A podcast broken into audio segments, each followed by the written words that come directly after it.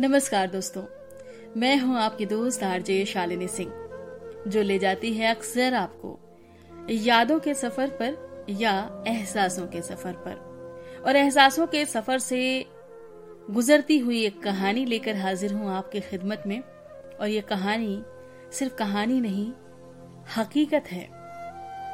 और ये हकीकत भी सुनी सुनाई नहीं, किसी की भोगी हुई हकीकत है। जिसे अपनी जादुई कलम से पन्नों पर उतारा है, महेंद्र भीष्म ने। जी हाँ दोस्तों, जादुई कलम इसलिए भी क्योंकि कई बार कुछ मसलों पर बोलने के लिए कलम में हिम्मत होनी चाहिए। और आज की जो कहानी है, वो विषय भी कुछ ऐसा ही है। तो चलिए, हम आपको शीर्षक बताए देते हैं कि कहानी का शीर्षक क्या है। कहानी का शीर्षक है, हलाला। शीर्षक से आपको समझ में आ गया होगा कि कहानी के अंदर कौन सी हलचल होने वाली है। इस कहानी के भीतर एक खूबसूरत सा बसा बसाया परिवार। और हर आम परिवार की तरह, हर दिन की नोकझोंक जैसे कि हम सभी के घरों में हुआ करती है, वैसी ही इस कहानी के किरदारों में भी है। लेकिन उसके परिणाम और उन परिणामों की परिस्थितियों से तार बेतार होते रिश्ते, बिखरता हुआ बचपन टूटता हुआ बालमन बहुत कुछ हमें देखने को मिलता है।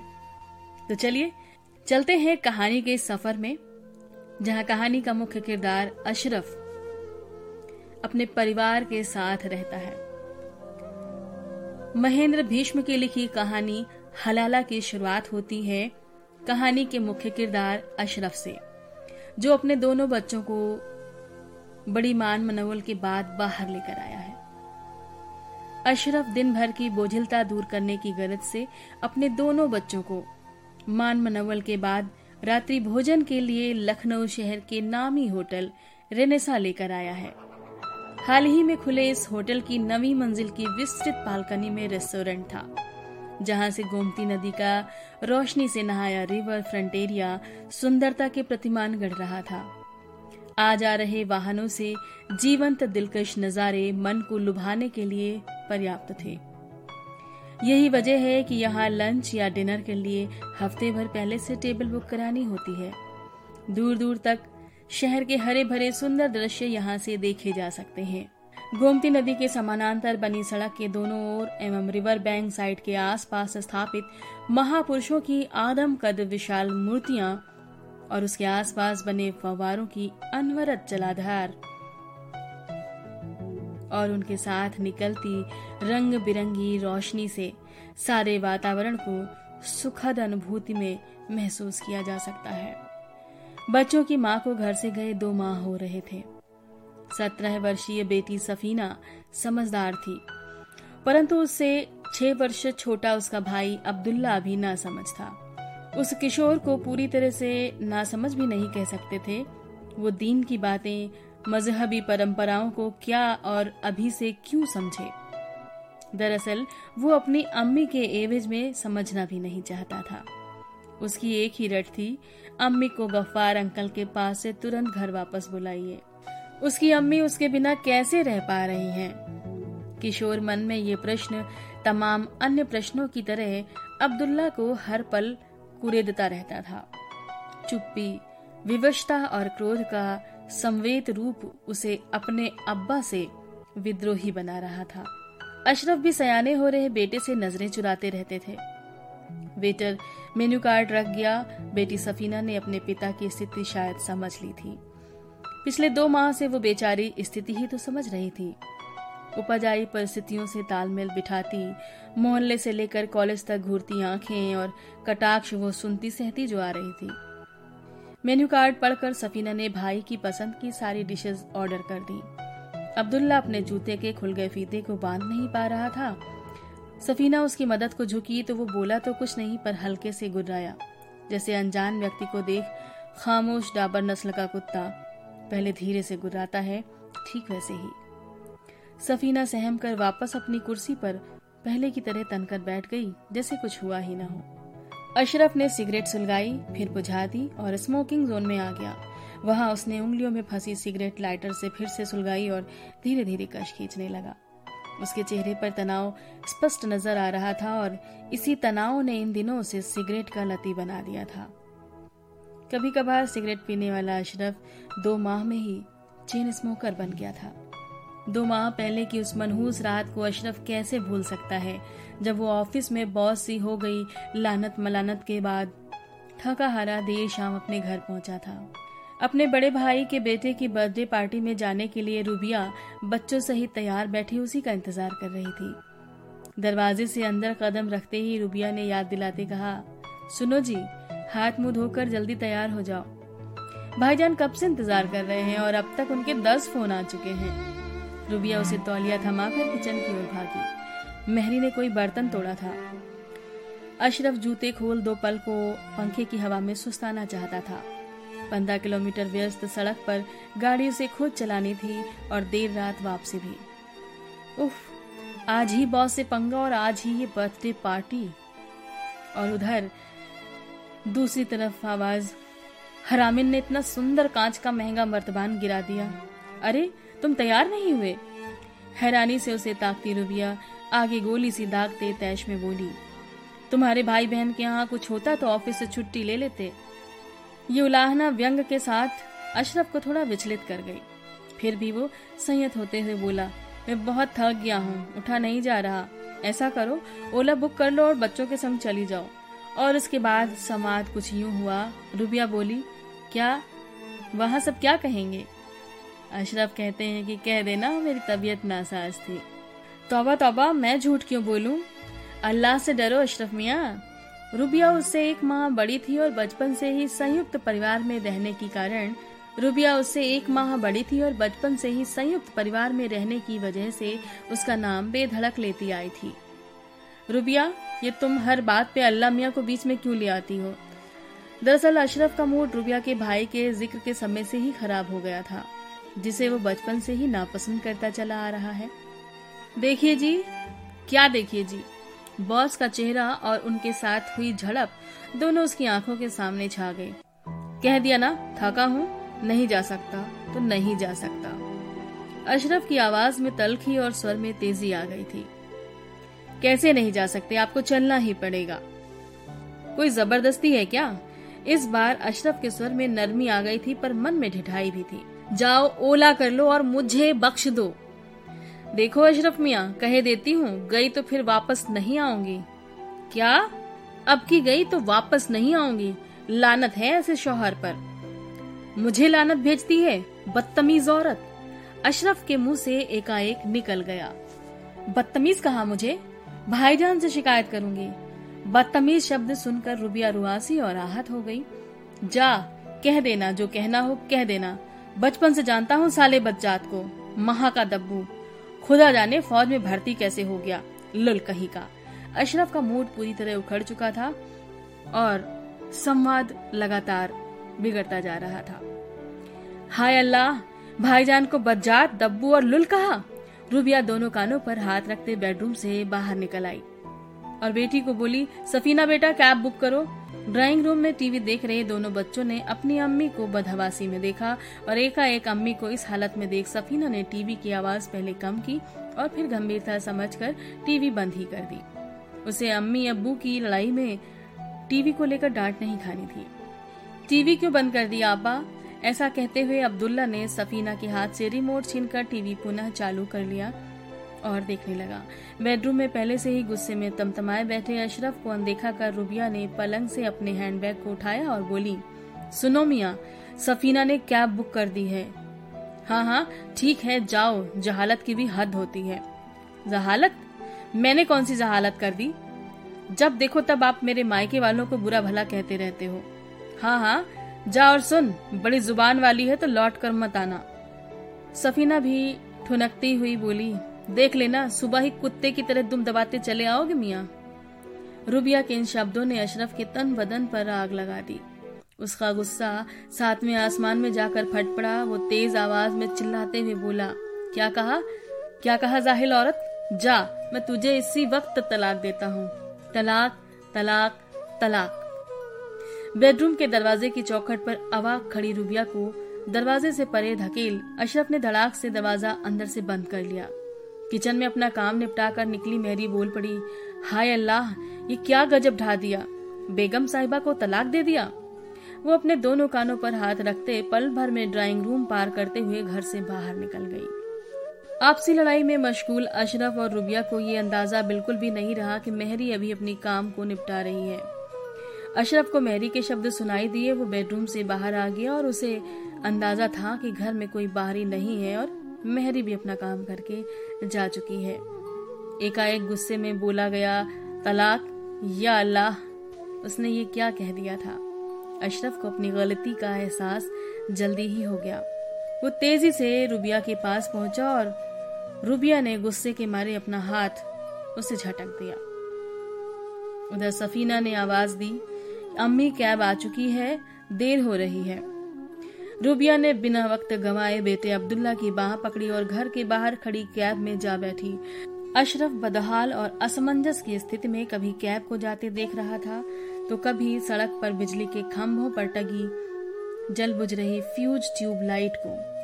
बेबस दरवाज़ा बंद कर वो ड्राइंग रूम में आ गया। या अल्लाह, उसे जरा भी ध्यान ही नहीं रहा कि घर के अंदर कोई बाहरी रुका हुआ है। मेहरी किसी को खबर न कर दे। इसी उधेड़बुन में बैठा अब्दुल्ला, कभी टीवी चालू करता, कभी बंद करता, कभी किचन में जाकर पानी पीता तो कभी रुबिया के मोबाइल पर फ़ोन मिलाता। पल भर के आवेश ने हालात बदल दिए थे। रुबिया ने अपना फ़ोन बंद कर रखा था। सफीना के फ़ोन पर घंटी गई, लेकिन फ़ोन तुरंत ही काट दिया गया। फ़ोन रुबिया ने ही काटा होगा। अशरफ बड़े पशुपेश में पड़ गया था। उसने रुबिया के बड़े भाई लियाकत को अपनी गलती की माफ़ी मांगते फ़ोन पर सारा माजरा बयान कर दिया। साथ ही ये भी बताया कि घर की मेहरी ने उसे तलाक कहते सुन लिया है। लियाकत से बात पूरी होने के साथ ही दरवाजे की कॉल बेल बजी। अशरफ को लगा जैसे रूबिया बच्चों के साथ वापस आ गई है। और स्वयं से प्रायश्चित करते हुए वो बड़ी उम्मीद के साथ तेज़ी से दरवाजे की ओर बढ़ा और दरवाज़ा खोलते ही उसे रूबिया की जगह मोहल्ले की मस्जिद के बुज़ुर्ग इमाम साहब खड़े दिखाई दिए। अशरफ मियाँ सोचने लगे, क्या मेहरी ने इमाम साहब को खबर कर दी? इमाम साहब बोले, अशरफ मियाँ, क्या खड़े खड़े दरवाजे से ही रुखसत कर देने का इरादा है? अंदर नहीं बुलाओगे? इमाम साहब अपनी दाढ़ी पर हाथ फेरते हुए ऐसे बोले। तो अशरफ ने कहा, नहीं जनाब, आइए आइए अंदर तशरीफ़ लाइए। इमाम साहब ड्राइंग रूम में अंदर आकर सोफे पर छड़ी का सहारा लेते बैठ गए, फिर अशरफ को घूरते हुए बोले तो मियाँ, आपने हाँ इमाम साहब। मुझे गुस्से में बहुत बड़ी गलती हो गई। पास खड़ी मेहरी को देखते हुए अशरफ ने कहा, इससे मेरी गलती समझकर मुआफ कर दिया जाए। आप जो हरजाना कहेंगे भर दूँगा, पर ये बात बाहर ना जाए। लाहौल विला कुवत मियाँ, क्या बात कर रहे हो? शरिया के रास्ते चलोगे या अपनी मनमानी करोगे? अल्लाह के खुफ्र से डरो। अशरफ बोला कि, इमाम साहब, अब आप ही रास्ता बताइए। मैं अपनी बीवी से बेपनाह मोहब्बत करता हूँ। अपनी गलती कैसे सुधारूं? मियाँ, आपने अपनी बीवी को तलाक दिया है? शरीयत के अनुसार अब वो आपकी बीवी नहीं रही। मेरे दो बच्चे हैं। शादी हुए अठारह साल हो गए हैं, इमाम साहब। उसके बिना सब कुछ अधूरा है। तबाह हो जाएगा सब। ये सब तलाक देते समय सोचना था मियाँ। तलाक देना तलाक देना औरत का सबसे बड़ा अपमान करना होता है। अब क्या करूँ? गुस्से में गलती कर बैठा। कोई रास्ता बताइए। अशरफ का गला भर आया। आँखों से पछतावे के आँसू बहते जा रहे थे। और इमाम साहब बोले, सुनो मिया, शरीयत के मुताबिक अब एक ही उपाय है कि जिससे तुम्हारी बीवी तुम्हारे पास वापस आ सकती है। जी इमाम साहब, बताइए। अशरफ ने मेहरी को दो गिलास पानी लाने का इशारा किया और इमाम साहब बोले, देखो मिया, हमारी कौम में शरिया का कानून चलता है। जब तलाक शुदा औरत किसी गैर मर्द से निकाह कर लेती है जिसे निकाह हलाला कहते हैं, और उससे भी उसका तलाक हो जाता है, तब वो इद्दत का समय चार माह, दस दिन पूरा करके अपने पहले शोहर के साथ दोबारा निकाह पढ़कर उसके पास वापस आ सकती है। इसमें ना तो दूसरे शोहर पर तलाक देने का दबाव या कोई ज़ोर ज़बरदस्ती चलती है, और ना ही औरत पर दबाव डाला जा सकता है। ये सब सुनकर अशरफ ने कहा, इमाम साहब निकाह हलाला के अलावा कोई और रास्ता नहीं है क्या? मेरा मतलब आप अपने तक ये बात रखें, जो रुपए पैसे कहे, मैं देने को तैयार हूँ। पर ये निकाह हलाला ना कराना पड़े। लाहौल विला कुवत, तौबा तौबा, क्या कह रहे हो मियाँ? होश में तो हो। मुझे रिश्वत की पेशकश। उफ, अल्लाह के खौफ से तो डरो। तौबा तौबा। बुज़ुर्ग इमाम साहब छड़ी के सहारे गुस्से से कांपते हुए उठ खड़े हुए। अरे अरे, नाराज़ मत होइए, आप बैठिए। मेहरी से मुखातिब हो अशरफ ने कहा, इमाम साहब के लिए चाय बना लाओ जल्दी से। क्या लेंगे आप? चाय, कॉफ़ी या शरबत? अब रात में शरबत कौन पीता है? एकाएक नम्र होते इमाम साहब मेहरी से बोले, चाय बना दो और सुनो, चीनी मत डालना। छड़ी के सहारे वापस अपनी जगह पर बैठते हुए अशरफ से बोले, क्या बताएँ? अमा डायबिटीज़ ने बुरी तरह जकड़ रखा है। जी जनाब, अशरफ ने हाथ का सहारा देते हुए कहा। इमाम साहब बोले, मियाँ, एक रास्ता है, चाहो तो अपना सकते हो। जी जी बताइए, अशरफ को उम्मीद की रोशनी नज़र आई। इमाम साहब बोले, मैंने ऐसे कई मामले सुलझाए हैं, आप चाहो तो मेरे साथ निगाह पढ़वा दो। हफ़्ते दस दिन में तलाक मैं दे ही दूँगा। फिर इद्दत का समय पूरा हो जाने के बाद आप निकाह कर लेना। हाँ एक बात और।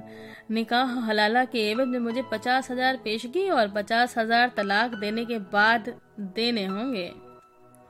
इमाम साहब अपनी लंबी दाढ़ी पर हाथ फेरते हुए सौदा तय कर रहे थे।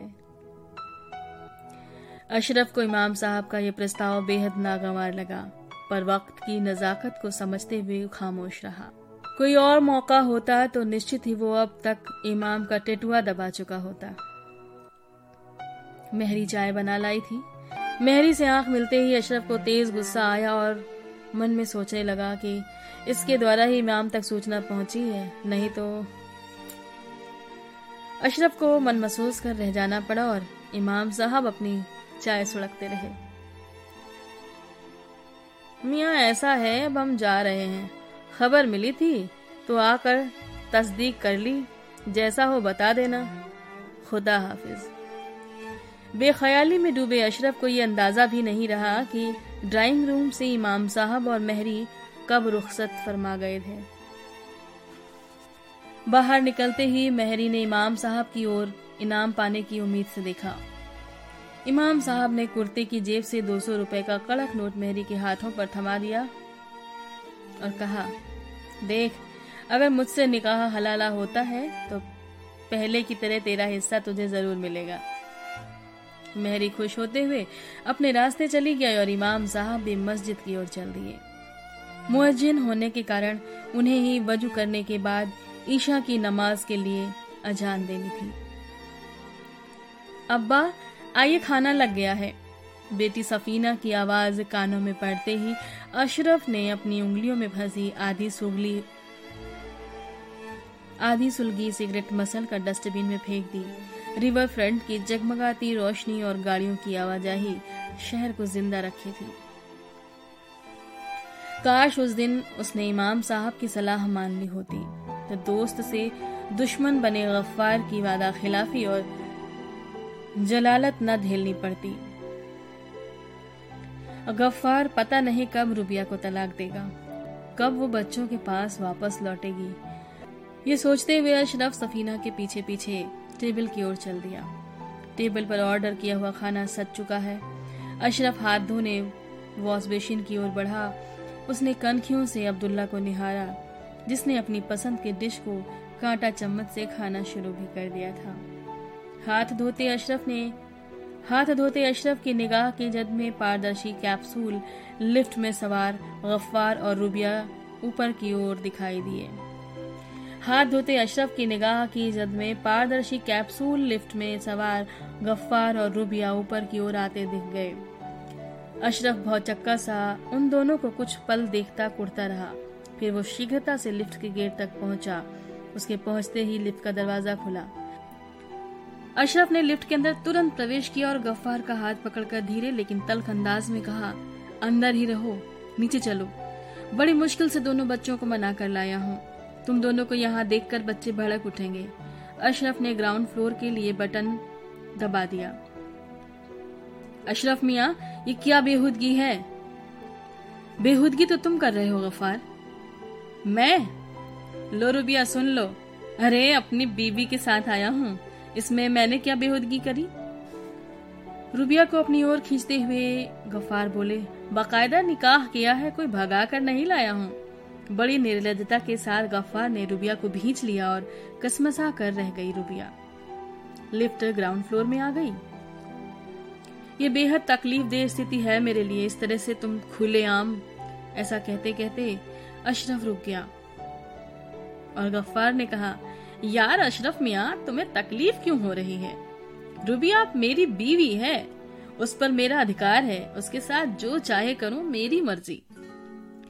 गफ्फार, बहुत हो गया। दोस्ती का ये सिला तो ना दो भाई। निकाह हलाला के दो दिन बाद तलाक देने का तय हुआ था। दो महीने हो रहे हैं। हद है यार, तुम्हें कितनी बार बता चुका हूँ कि निकाह के बाद भाभी जी, अरे मेरा मतलब है, रुबिया को टाइफाइड हो गया था और फिर उसकी तबीयत दुरुस्त होने में वक्त लगा और बिना हम बिस्तरी के हलाला जायज़ भी तो नहीं होता। अब तो सब हो चुका है, फिर किस लिए वक्त जाया कर रहे हो? अशरफ बोला, तुम भी यार अशरफ मिया, रहोगे वही पूरे लपू सट के लपू सट अमा वक्त जाया नहीं, वक्त जी रहे हैं हम इनके साथ।